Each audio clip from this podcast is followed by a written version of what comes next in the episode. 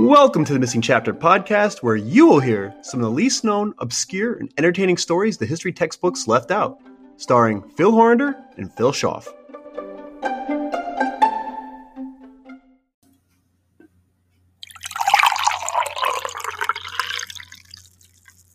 Another day is here, and you're ready for it. What to wear? Check. Breakfast, lunch, and dinner? Check. Planning for what's next and how to save for it? That's where Bank of America can help. For your financial to-dos, Bank of America has experts ready to help get you closer to your goals. Get started at one of our local financial centers or 24-7 in our mobile banking app. Find a location near you at bankofamerica.com slash talk to us. What would you like the power to do? Mobile banking requires downloading the app and is only available for select devices. Message and data rates may apply. Bank of America and a member FDIC.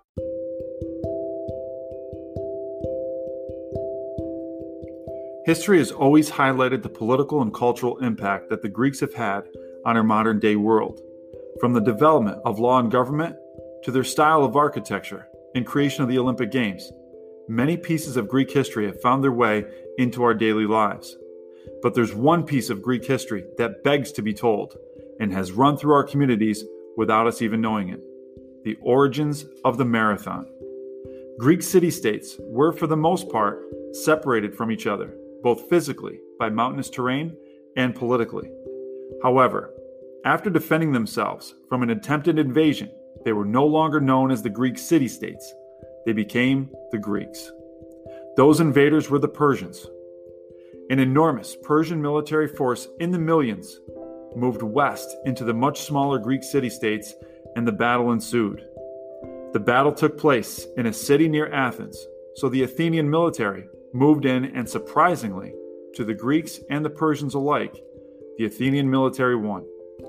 In a David and Goliath like outcome, the Athenians helped their neighbors protect its Greek border and successfully pushed back the mighty Persians. This neighboring city where the battle took place, Marathon.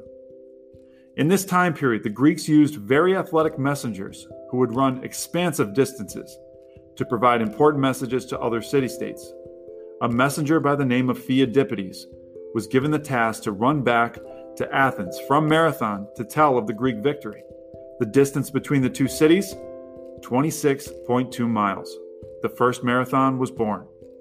However, in the days leading up to that epic battle, Pheidippides was asked to seek help from their Greek neighbors, who are known for their military prowess, the Spartans. Pheidippides ran 150 miles the distance from Athens to Sparta in two days. Sparta said they would help, but not right away because they were in the middle of a religious festival.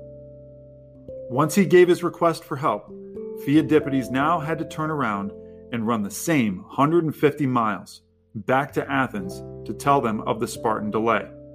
So, needless to say, when Pheidippides had to run to the city of Marathon in the coming days, his energy reserves would be severely depleted. But out of either sheer excitement or devotion to his calling, he ran 26 miles from Marathon to Athens. Upon entering Athens, he yelled, Nike, which means victory in Greek, then dropped dead from exhaustion. Hopefully, his story doesn't discourage you from running a marathon or from wearing Nike sneakers. But to really understand what he went through, maybe it's much more accurate to run the Spartathlon, which is actually a distance of over 150 miles and closely resembles the route Pheidippides actually ran. So, for all of you long distance runners who enjoy the adrenaline rush of running a marathon, let's hope you won't run exactly in his footsteps, but will remember and honor Pheidippides while in your stride.